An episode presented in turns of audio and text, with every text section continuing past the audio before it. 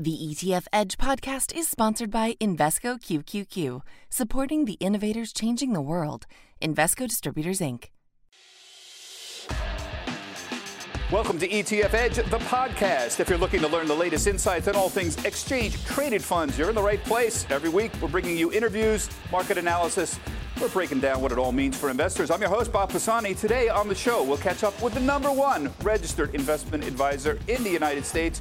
We'll get his take on the current market environment, meme trades, and the state of investing. Plus, we're going big on crypto. Are the odds of getting a Bitcoin ETF this year lower now in light of the SEC or higher in light of the new SEC regulatory regime? Here's my conversation with Rick Edelman, founder of Edelman Financial Engines, along with Jan Van Eck, CEO of Van Eck Associates.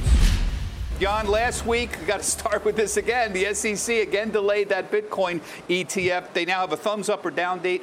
August 3rd, I think, is the next one. Gary Gensler, the head of the CEO, has already expressed concerns about concerns about fraud and manipulation, even though he taught cryptocurrencies at MIT. What uh, handicap for us? What's going on here? Is is are we going to see a Bitcoin ETF this year? Uh, well, it doesn't sound like the chairman is putting it high on his agenda. So, uh, you know, I leave it. I don't have any inside information on this, but uh, you know, this we've been through this application cycle, so they don't need to really make a decision in August. Uh, it's sort of an artificial deadline, as as was the one last week. So. Uh, it is what it is. Uh, other regulators are bank regulators internationally, the OCC, a lot of other regulators uh, are looking at how banks can get involved. I would say that's interesting news. State Street has announced they've created a new division for digital assets, but the SEC is just uh, not not moving fast on this. Ric, uh, maybe you can weigh in on this. Uh, number one, uh, on Bitcoin ETF, but more importantly, um, you're going to be leaving your post as yes. head of Edelman Financial Engines. Big right. news last week. I want to talk to you about that a little bit more. But you're going to be expanding um, the work uh, in cryptocurrencies uh, with the Digital Assets Council. You founded that three years ago. But tell me about blockchain and digital assets. What are you telling financial professionals about where that fits in with their portfolio? Well, it's the future. This is the first new asset class in 150 years, and it's not going away. And I think over the next couple of years, it'll be a routine part of any diversified portfolio. But you can't do that until you understand what it is and how it works and how you fit it into an asset allocation strategy. What are the investment opportunities, et cetera? As Jan points out, it would be so much easier and simpler if there was a Bitcoin ETF. That's not here, and it's not going to be in the foreseeable near future. So you can't continue to sit on the sidelines waiting for it because by the time the SEC says yes to it, Bitcoin might be 100,000. You're going to miss out, so you've got to move on with the investment opportunities that do exist. Yeah, it's a bit of a it's amazing the crypto community, they sort of levitated themselves into believing somehow that because Gary Gensler taught cryptocurrency at MIT, therefore he gets it, therefore he's going to approve of it. But that logic is specious. You know, just because you teach about World War II doesn't mean you liked Hitler. You know, I'm not suggesting the SEC hates Bitcoin uh, or that Gensler does, but the point is his knowledge of it is perhaps not necessarily equal to immediate approval of it. And as Jan points out, the SEC has more important, urgent things to deal with. It's just not necessarily number one on their to-do list. Yeah, um, Jan, if you have more to say about Bitcoin ETF, go ahead. But I just want to move on and ask you about commodities. You're one of the great experts in commodities. We've had a big run up in commodities this year. Uh, oil, of course, uh, copper, aluminum. Uh, they've all topped out, though, about a month ago here. Uh, your thoughts on commodities right now? Yeah, yeah, yeah. I mean, I think this commodities is not a short-term blip. Um, I mean, if you have commodities in your asset class, I think the way to think about what's happening now is part of at least what we think is a five-year trend. And, and it's sort of like the beginning of the 2000s. You had a decade-long bear market, which means there's a lot of contraction in supply. Basically, capital is not going to commodity producers. And at some point, you just hit rock bottom. And uh, you know probably rock bottom was oil futures hit negative prices last summer. And so we don't think you know commodity the financial markets move second to second. Commodity production takes years. A copper mine takes five years to get going. So it doesn't matter how much we talk about it we do think that this commodity trend is not just a return to work trend we think it's part of a five year supply and demand cycle and so it's it's it's not going away and we wouldn't be surprised if we saw uh, a hundred dollar oil price. How fast it gets there, um, is, is anyone's guess. The fact that it's it's uh, paused a little bit is fine. That's what happens in financial markets. You need to shake out some of the weak hands, and it, it, it had overextended anyway. Hundred dollars uh, for what? What makes you think it's going to go to hundred dollars? What's going to drive it to a hundred? I just think we have to move away from these old paradigms and old limits. It, it passed $100 in the last cycle, so it certainly can get there again. You've had a lot of rationalization, a lot of merger activity with oil companies. There's not that many, you know, base metals companies. You have more demand now coming for green metals, right, which is the elect- uh, electric vehicle trend. And you're just not going to have Wall Street is not letting companies add to supply quickly, even if they could the way the way I think about it is these energy companies need to earn back their way into investor portfolios by paying dividends. This is a theme that we've been talking about for the last several years. You know, you they're, they're probably not you know, hyper growth sectors. kind of right? startled me a little bit there, but I don't know if you have any thoughts on that. Is commodities an asset class for the average investor? We always debated whether it should you, be. You, and should you? Is there? How would you recommend, or how, what are you telling your clients they should do with commodities? Yeah, Bob, if you believe in diversification, then uh, commodities is an asset class that you ought to consider. You know, you don't have to like it. You don't have to like all the asset classes in your portfolio. That's one of the fundamental arguments for Bitcoin and digital assets. I don't care if you like it. You already own assets in your portfolio you don't like. That has nothing to do with owning the asset because it adds diversification, which lowers the risk of the portfolio and provides the opportunity for outsized returns. So, sure, you should own a little bit of oil and gas and natural resources and precious metals and commodities as part of a diversified portfolio.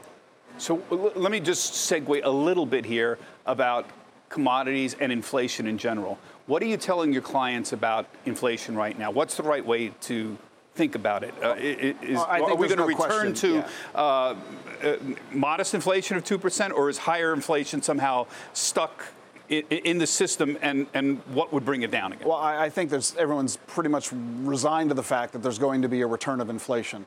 Uh, as the economy heats up on a global basis and demand heats up, and we're moving more and more consumers worldwide into the middle class, they become literally that consumers. And as there's more demand for products, there's more need for raw materials, and it gets more expensive to manufacture, produce, deliver, supply chain issues. So it's reasonable to expect that we'll continue to see an increase in inflation. But does that mean it's going to be debilitating in the economy, that it's going to destroy corporate profits? Is it going to wreck the economy? I don't know that it will, and I don't know that that would be a long term scenario. So, yeah, there'll likely be inflation that we're not used to. Yeah. Don't let it freak you out. Yeah, what about you? Uh, we, we're already seeing lumber and copper prices come down rather notably. It is, it is supply and demand. The Chinese are aggressively out saying, we don't want these prices too high. Now you've got somebody on the other side, a government, the largest consumer of commodities in the world, basically saying he doesn't like the prices uh, this high. Are, are, are we stuck with permanently higher levels of inflation? Well, what we do, we try to differentiate between commodity price inflation and wage inflation, right? Lumber will go up, lumber will go down. Commodities themselves are not a big expense item for any business, for most businesses, I should say, or for most consumers. But what does matter to sticky inflation is, is wage inflation. And so that's the raging debate I think that the markets are having, but I don't think we'll know until 2022. Of course, there's a one time now, everyone's trying to get more workers to their businesses, whether it's airline pilots or, or uh, waitresses or what have you. The real question is are expectations going to keep rolling through the economy in 2022 or not? There's a big debate. You know, you know, the other side of the debate is no, technology keeps driving costs down and we'll be back to this kind of tech-driven world in 2022, and people will forget this return from work cycle. So that's why we differentiate between commodity price inflation and the sticky wage inflation. He does have a point about wage. I mean, look, right. uh, lumber. You know, if I'm a my brother's a home builder, he's been furious about the price of lumber, but it's coming down, and now he doesn't have to charge as much as it comes down. Yeah, but he's having trouble home. finding workers. But it's when you're paying a guy pick a number, $12 an hour, and then you raise it to $16, yep. it's a lot tougher to say, oh, now you're making $12. You're not a lumber. You're not a piece of lumber. Absolutely right. So uh, it is going to be an issue. And of course, let's remember that's only one part of the troika. In addition to inflation, you have related to that interest rates uh, and tax rates. So all three are combining to create this perfect storm. Talk about triple witching uh, that we have yet to face. So all of this is coming. We know it's coming. We just don't know when, how much, and on who it's going to hit, and how long it's going to have an impact. I know we're moving around a lot, folks, but we got three big, two big thinkers here. So rather than be very, very nerdy with them. I want to be on the broad side with this. I want to get your thoughts on the whole Reddit, GameStop, Robinhood thing. I get so many emails from old CNBC viewers saying, Bob, whatever happened to those fundamentals you used to talk about? Do they not matter uh, anymore? It, what, are you, what are you telling your clients? And um, again, folks, this is the number one registered investment advisor in the United States. What are you telling them about this? It, we're seeing a brave new world right now, Bob. We have the dem- democratization and the demonetization of Wall Street. When we grew up, you know, we're both old white men, white haired. Uh, when we grew up, you needed a lot of money to buy stocks and you paid large commissions, 3% round trip commissions to buy those stocks. Today, you can buy stocks commission free and you can do so on a fractional basis of just $5 anybody anywhere literally can engage in the stock market, and that's what the Reddit chat rooms and message boards are facilitating with outfits like Robinhood and Acorns, and now virtually every discount broker in the country. So people who have no investment experience are now engaging in massive ways, and they are proudly proclaiming they don't know what they're doing. But in this past year, they've been creating massive increases in price. They think this is how the market always works fundamentals, they don't even know how to spell it, let alone define it, and they don't care. And so far, they've been proven correct. But this party is going to come to an end because the rest of us with experience understand how this game works. There do need to be fundamentals. There needs to be a sound basis economically for the pricing to be what it is. This party will end. A lot of it is being, frankly, a pump and dump scheme, in my opinion. Uh, are you concerned about that? I'm are you concerned, concerned, that there are people who are, when you say pump dump, you mean uh, uh, uh traders that are pumping this Not up? traders, influencers. You've got uh-huh. people who are sending out tweets, some of them extremely well known individuals who are running, uh, they're some of the biggest billionaires on the planet, very well known, who send out a tweet and then poof, the stock or the asset like uh, Dogecoin, Dogecoin skyrockets. Uh, and a lot of people are buying at the highs. Uh, and then there's another tweet saying get rid of it. So I think that we're seeing massive market manipulation. A lot of folks, folks don't know what they're doing. This is going to end very badly and a lot of folks are going to get really hurt. Jan, um, weigh in on this. I, I, I know you you're a guy covers commodities, but you're an educator too. You have wonderful stuff on your website educating people about about investing in general, and you're a historian yourself. He's got a point about the fundamentals. Ultimately, fundamentals, of course, matter. Looking for the intrinsic value of a company on based on cash flows. But short term, if enough people are investing on momentum, why would they care about fundamentals. If they're just trying to trade intraday or for a few days, uh, you know, there's no reason to think the stock should trade on fundamentals or should price on fundamentals. Uh, and yet, long term, what Rick is saying makes some sense. Eventually, the momentum people go away, or the noise traders, whatever you want to call them, go away, and the stock should revert to a, a, its more fundamental value. Or are we just crazy? I think I think my main um, I, I, agree with a lot of Rick, what Rick said. I think the main difference is I think that, that in the long term the market will cure this uh, this problem. There's no doubt social media is much more important in our lives, and uh, uh, and there's some dangerous things. I'm actually vacationing here in Wyoming, and I ask every other person has a you know crypto portfolio, since this was one of the crypto friendly states. So there's no doubt I would include crypto in that kind of a little bit over momentum hype. However, I just don't know how you can regulate it. Uh, and I would say as well, we have a, we launched an ETF that sort of tracks social sentiment, and it's done really well. It's outperformed the S&P. The index has been around for six years. It, it, it rotates between value and growth. So I'm not sure there's a there there, but so far the evidence is, you know, and it doesn't chase the short-term smaller cap stocks. It only invests in stocks over five billion. So um, I, I, think there is something to social sentiment, uh, but separately, there's a lot of bad behavior, and, and, hopefully, people don't have too much of their savings lost uh, in this kind of frenzy. And so Jan is right. We cannot regulate this away. We have to educate this away. And that's what I'm doing at the RIA Digital Assets Council. We are creating webinars. We have webinars this month, Bob, coming up on how to invest in your IRA in digital assets, understanding the volatility of the marketplace, and even Bitcoin mining. People have heard about this stuff. They have no idea how to do it. And we've launched the first ever certificate in blockchain and digital assets for financial professionals so that you can get the knowledge you need to understand this landscape because it's new and totally different. And by educating people to understand how this works, both the technology and the investment opportunities, that's how we'll enable people to protect themselves against the idiocy that we see pervasive in the marketplace. Yeah, right it's funny. First of all, how can people partake in the Just RIA go to digital? riadac.com, riadac.com. riadac.com. Rice Delman. Inside joke about famous advertising, just to make sure you know how to get his name. Rice Delman. Yeah, nobody knows how to spell Rick Edelman, so It's Rice, Delman. Yeah. Um, but you've got a good point about. Uh, I don't know anything about whether there is any pump and dump. I know that Gensler himself has said we are going to be investigating this as part of the overall look at GameStop, Reddit slash Robinhood. And we are for going to be looking at whether there were any attempts at market manipulation. And again, we don't. We have no information at all on this. But you know, But you it's heard looking from like Rick. a- it looks it's- like a duck. It's a source of concern, right? If it looks like a duck, quacks like a duck. But but but hold on. But the trouble is, hedge funds trade on momentum.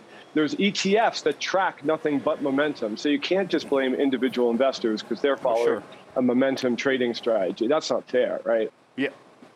No. And I would don't also say that, that people like Jan and, and me who are focusing on the technology and how this is transformative for global commerce, the blockchain technology and the related coins and tokens that are being developed as a result of that tech, this is revolutionary. And it's wonderful investment opportunities for long term. That's totally different from the speculators who are literally trying to get rich quick based on a message board over which something they have no idea what they're talking about. Yeah. Um, I want to move on and ask you about silly investment advice. You are, again, the number one registered investment advisor in America, and you have said to me repeatedly over the years, we've been friends for 15 years, folks, uh, there's an amazing amount of silly investment advice out there. Give us an example of silly. What, what, what's bothering you right now about, about what people are saying, or, or some people are saying? Well, the, the, I would say two things. We've been dancing around them both here so far today. Number one is uh, people trying to get rich quick on something new based on an influencer's comment uh, on something or other, and they're just trying to manipulate the marketplace, and they're looking, uh, they're taking something very superficial and running with it to extreme degrees. Uh, we saw uh, Ronaldo move two bottles of Coke off the desk, and all of a sudden Coke falls 6% in value. That's silly. Um, and that's one illustration. We, we see a tweet from Elon Musk or Mark Cuban, and all of a sudden markets move. Uh, that's silly. Uh, on the other hand, we're seeing people saying, I don't understand this. You know, those old white guys you mentioned a few minutes ago. I don't understand what's going on. Therefore, it makes no sense. And they're sitting on the sidelines. Just because you don't get it, that's your cue to go learn. Yeah. Because you might be missing out on But, something. but Jan, isn't it also the opposite true? I don't understand it, therefore I'm going to listen to Elon Musk or, or, or Mark Cuban. I don't know what's going on, but they must, therefore I'm just going to follow them. Now, of course, we don't know what they're doing. They're not telling us what their positions And- are, they whether might- they're just leading everybody. We don't might not know. even be we know right. nothing. You know, that, you know, you've got Mark Cuban who touts a particular uh, digital asset at 60 bucks, and a couple of days later, it's worthless. So just because he's tweeting about it doesn't necessarily mean he's right. Jan? Well, can I just make make two comments? Listen, all, all new technologies, from the railroad, you know, through uh, uh, the cars and everything, attracted a ton of speculative capital, and the prices went up too high. But it attracted business activity towards a space that had a lot of technological promise, and ultimately a huge impact, positive impact on society. So we're just saying that I think Yeah. now with crypto assets, and that I like. I will just say one one last comment. The, the balancing between growth and value stocks has actually been very orderly over the last three to six months. And so I'm very happy about that because growth, people have gotten way offsides growth. And I don't know if Rick has a comment on that, but that was something that was worrying Yeah. me about six Well- months ago. Well, thank you uh, for your comment on the history. Jan's a great historian of the, the, the markets. He's got some wonderful uh, educational materials up as, as you do. But but he's right. The, a whole behavioral economics part of this is that it, it, new technologies attract excess enthusiasm, Yes. and in some cases, fraud and speculation. We saw it with the telegraph. Yeah. We saw it with the railroads. We saw it with the radio. RCA was the Of internet course. of the day. We saw it. But uh, that's great for the economy. It's great for society and, and humankind. That's not necessarily great for the individual investor who bought high and sold low. So you need to protect yourself within this opportunity, within this ecosystem, so that you are personally benefiting and not merely contributing to the benefit of society. I want to ask you one last point that you've been very vocal about, uh, and that's about um, the whole retirement crisis. I call it a retirement crisis, and I'll tell you what, what I mean. Uh, Vanguard just had its How America Saves report out 2021. They're the number one um, provider of 401k plans in the United States. Wonderful report, great reading. Uh, the average 65 year old has $250,000, 255,000 in his uh, 401k. That sounds good, but the median, where half have more and half have less, less, and that's what you want to look at, is $82,000. S- The average 65 year old in a Vanguard retirement 401k has only $82,000. I think that's a sign that there's a that there's a real problem out there. You've been doing a number of things. Uh, I, I- I guess the question here is, what can we do? You proposed trying to get people to save more from the very beginning. You had a very interesting proposal, a savings bond program for newborns. Yeah. As a way to uh, at least start getting these people to save more when they're young, not when they're 65. Right. It's called RISE, the Retirement Income Security for Everyone proposal. You can learn about it at wecanrise.com. And it basically takes advantage of compound growth. In America, our retirement system is designed for people who are working. You can't join your 401k till you have a job, and then you got to work for a boss who offers a 401k. Most workers don't join that 401k till they're in their 30s. So we grow and compound money for 20 or 30 years. We squander 30 years of compounding. So why not let people start saving for retirement when they're born? And that's what the RISE proposal does and allows people to save. And by doing this, it will more than double the amount of retirement income Americans will get and eliminate income inequality in America. I'm hopeful that we're going to have creative ideas like that. We've already see we're approaching a social security crisis. Congress isn't going to do anything until the last minute. It's running out of money. Uh, the uh, trust 2035, fund, but the it- trust, it's even earlier now due to the pandemic. They're projecting now that the trust fund will be exploited, will be depleted by 2029. That's in eight years. And at that point, if Congress takes no action, Bob, benefits are going to be cut 25%. This is a real retirement crisis. Yeah. Uh, I know, folks, that we have been all over the place, but I rarely get two thinkers like this together. So then rather than focus on the idiosyncrasies of the ETF business, I wanted a broad, high level discussion. I promise we'll get nerdy on ETFs again. Now it's time to round out the conversation with some analysis and perspective to help you better understand ETFs. This is our Markets 102 portion of the podcast. Today we'll be continuing the conversation with Rick Edelman from Edelman Financial Engines. Rick, thanks for staying with us. I wonder if we can get your, your take on the taxation situation. Um, I have gotten an inordinate amount of emails from, from viewers concerned about the potential for higher taxes in 2021 or 2022. What are, what are you telling your advisors? How should they be thinking about this? Well, unfortunately, we have far too little information to know what the new taxes are going to be, and therefore it's making it really hard to do tax planning and even investment strategy related to it. That said, uh, there are two primary themes that we think are realistic. Number one, uh, it's increasingly unlikely that we're going to see new tax law prior to the elections of 2022 because no politician wants to go into an election or a re election with tax increases that are fresh in everybody's mind. So it may be delayed. Second, uh, any tax increases that occur, Joe Biden has already said they'll likely be retroactive to when he first started talking about his tax increases, which means it's too late to plan. You should have sold in March. And since you didn't to get the lower capital gains rate, you may very well be stuck with whatever capital gains rate the new law is going to have. So um, you're going to have to likely bear it. Isn't that an additional negotiating point, the retroactive part?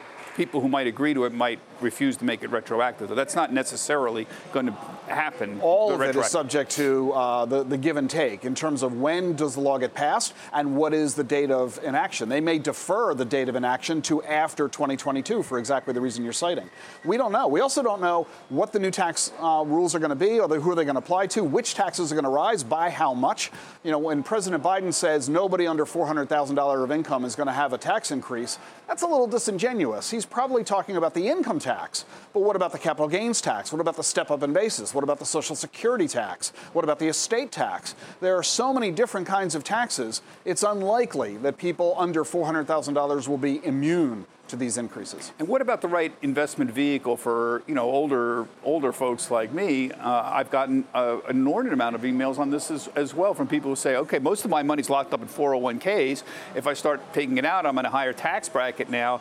Should I take some out now and, and, and set up a Roth IRA with that money and, and turn it into a, a Roth IRA? I mean, is, is there is there any advantage to moving from one to the other at this point? For most people, no. no. Uh, the amount of money you would withdraw from the account and not increase your current tax bracket is yeah. so low that you're not going to be able to move much to make it a material movement. Second, any money you do move will be subject to taxes right now, but think about it. What is your age? If you're only in your 60s or early 70s, you're going to be alive for another 20 or 30 years. Why accelerate the tax liability when you could spread it out over the course of your lifetime, by which point, for most of your life, Joe Biden will be gone, even if he's reelected. And you'll be making less money probably when yeah, you're so when you're I, 80 I, than when you're 65. I, I, would not make such a draconian step. Chances are it'll hurt you more than help. The 60-40 stock bond ratio. Um, I'm 65 now. Does that make any sense anymore, or even own bonds that are your age. Does that make any sense? It, not, it makes a lot less sense today than it has over the last uh, quarter century, but uh, that's a short term thing. Uh, if you are continuing to be a long term investor, meaning you've got 20, 30, 40 years of your time horizon, this too shall pass. But for the moment, I have to agree with you with bonds paying zero point nothing. Um, you have to wonder what the point is of putting a lot of money 30, 40, 50, 60% of your assets into bonds. And the, the longer those maturity dates, the greater the interest rate risk. When interest rates go up, you can expect significant declines in um, bond values in the marketplace. And if you chase higher yields, you're going to move to high yielding and, and therefore speculative junk rated bonds. You're taking huge risks. So, yeah, you have to rethink the 60-40 portfolio if your time horizon is less and your risk aversion is high. Yeah, I don't quite get it myself. I mean, the real return on a 10-year inflation adjusted is minus oh minus 0.4 yeah. percent right yeah. now. I don't understand how. I understand ballast for your, we have, I, we, but that seems like a bad investment. We have a high net worth client who just bought a 30-year, three-month treasury. I'm sorry, a 30 million dollar three-month treasury, and earned five dollars on 30 million you have to say, what, what's the point of this? Yeah. Um, we've talked before about uh, retirement and, and, the difference between baby boomers and millennials. You, generally, you've noted that millennials are saving more. Yeah. They're not buying houses at the same rate as they as their as the, the baby boomers were, and they're getting married later. And they're having children later. And having children later. Is, is this changing at all? I'm wondering particularly about the house buying part because it seems like there's a bit of a house buying frenzy going on right now. There is, but those millennials are largely getting shut out because the housing prices have skyrocketed, as we know, and they don't have the down payment of 20% needed to avoid private mortgage insurance. They don't have the cash needed for an all cash offer, and they don't have the money needed to make these huge monthly payments based on these outsized uh, home price values. So, this is a crisis in America. We have a huge housing shortage, and we're finding younger Americans being priced out of the market literally. Meanwhile, rents are beginning to rise as the economy economy recovers, and it's a double squeeze. So uh, it's a problem. Uh, the good news is millennials are far more focused on their finances than their parents were, the boomers, at their age, due to the fact that they're witnessing their parents' experiences and that of their grandparents. So they're paying more attention to their personal finances. That's great. They're saving more. That's great. They're more likely to be invested in the stock market. That's great. Joining the 401k. That's great. The problem is they have a lot of headwinds that they're dealing with, not least of which made worse by the pandemic. Yeah. Uh, and staying with the millennials, college. You, have called it the college scam. It is. It's a, it's a total ripoff. And and tell me why it's a college. I mean, other than the crushing debt that you have when you get out of it. That's the issue. Um, it is the fact that when the government increased the amount of student loan money available, so on a no qualification basis, anybody who wants a student loan can get one, regardless of your ability to repay it.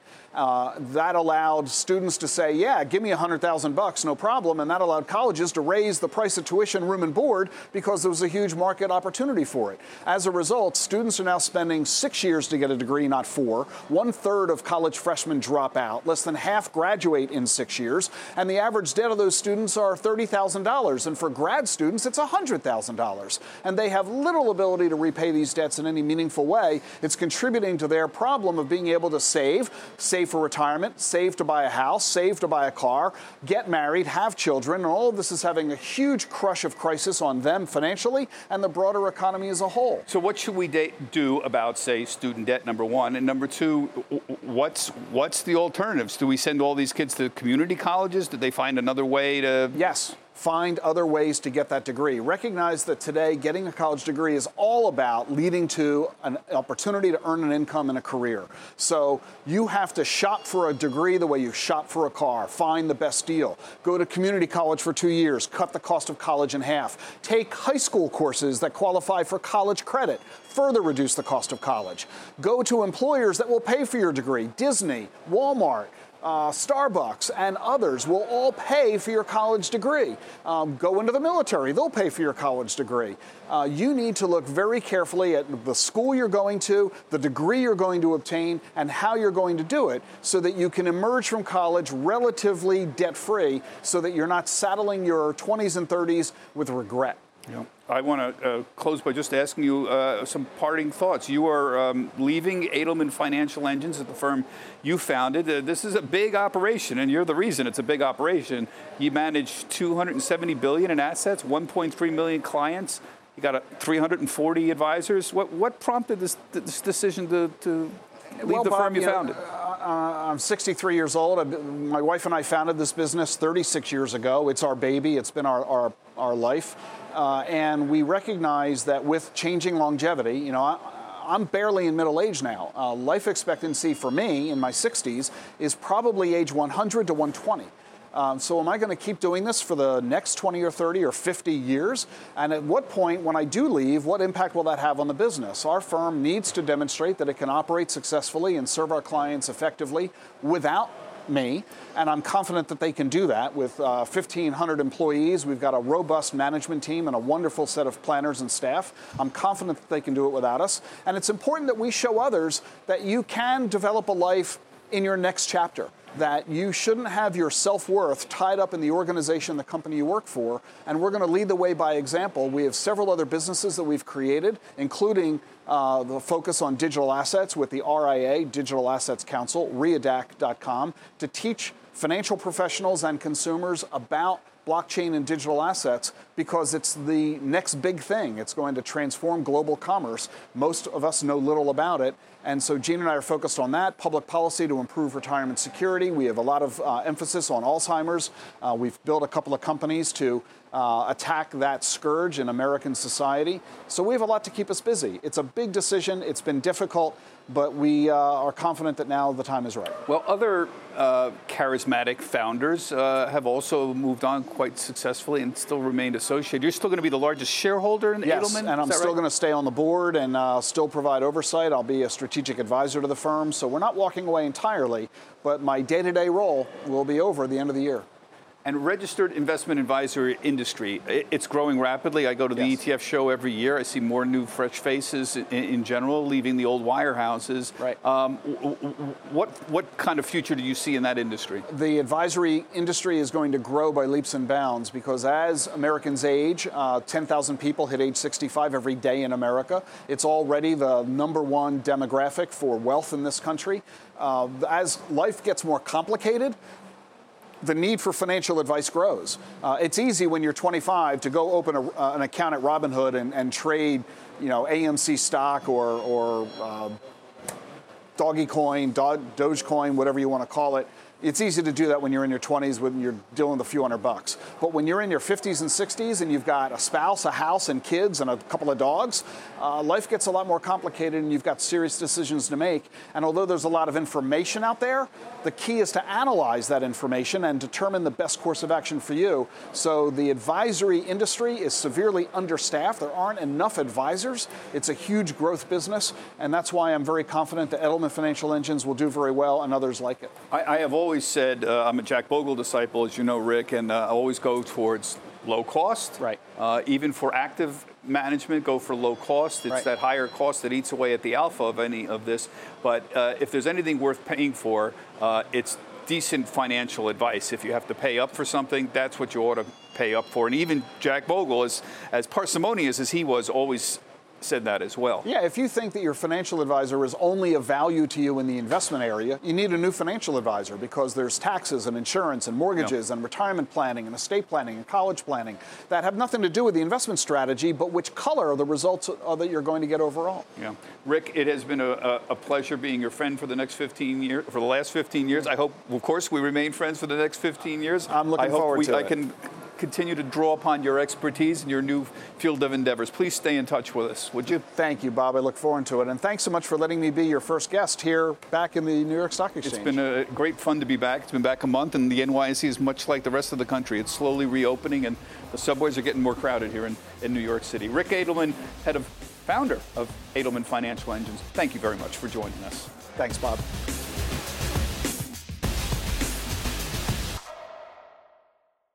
Invesco QQQ believes new innovations create new opportunities. Here's to greater possibilities together. Learn more at Invesco.com/QQQ. Invesco Distributors Inc.